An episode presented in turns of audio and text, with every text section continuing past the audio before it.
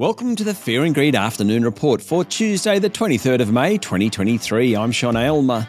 Every afternoon, we've got the five stories that happened today that you need to know about. Story number one.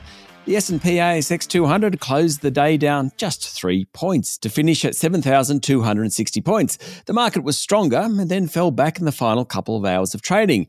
Among the sectors, the worst performers were the consumer sectors, that's both discretionary and staples. The best were financials and real estate investment trusts. Among the large caps, Newcrest was down 1.7%, Wesfarmers was off 1.3%, BHP, Woolies, Fortescue, Transurban, and Coles, they all ended lower. The banks were stronger, with Commonwealth Bank and Westpac both up almost 1%, while Macquarie Group jumped 2.3%. Generally, it's been pretty quiet on the market in recent sessions in terms of trading, at least. In fact, yesterday, only $4.65 billion worth of Australian equities changed hands, which is estimated to be one of the five slowest days for volume this year. Now, that's supposed to happen in early January when everyone's on holidays, not the middle of May. Story number two shipments of Australian coal have hit their highest level since Beijing banned imports in 2020 potentially adding pressure to domestic energy prices. The ban ended at the start of this year, and China's appetite for the high quality coal supplied by Australia is gaining momentum amid concerns that rising domestic Chinese production includes too much lower grade fuel. Australian cargoes in April of mostly thermal coal for power plants surged 75% from the prior month to 3.9 million tonnes, according to the Chinese Customs Office. That puts Australia's share of imports at 10%, almost double the level seen in March. Story number three over the weekend, the Prime Minister Anthony Albanese and US President Joe Biden agreed to push Congress to change the US Defence Production Act.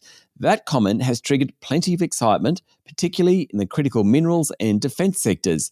Essentially, the US government could soon be investing directly in Australian based miners and defence technology contractors if the changes are made, as expected, by the end of the year.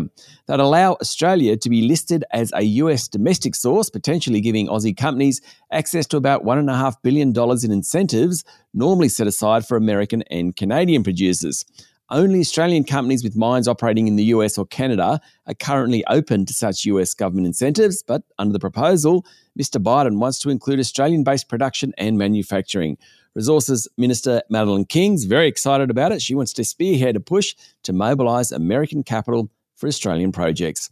Story number five Sydney Airport Chief Geoff Culbert has resigned and will leave at the end of this year. Now, Culbert has run Australia's biggest airport for six years, overseeing it during the COVID 19 pandemic when passenger numbers tumbled and through the $23.6 billion sale to a consortium led by the US Global Infrastructure Partners and IFM investors. It was delisted from the ASX in March last year. Now, that takeover was pretty well timed given it was the worst of the pandemic and Sydney Airport's shares were trading well below their pre pandemic value. Meanwhile, Qantas today has forecast it's heading for a record $2.5 billion pre tax profit.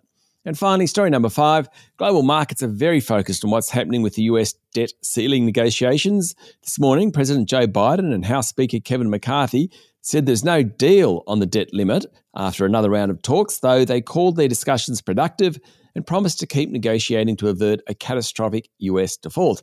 Ahead of those discussions, Treasury Secretary Janet Yellen warned it's highly likely, her words, that her department, Treasury, will run out of sufficient cash in early June and that default could come as soon as June 1. That's it for the afternoon report for Tuesday, the 23rd of May, 2023.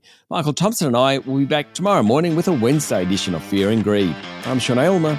Enjoy your evening.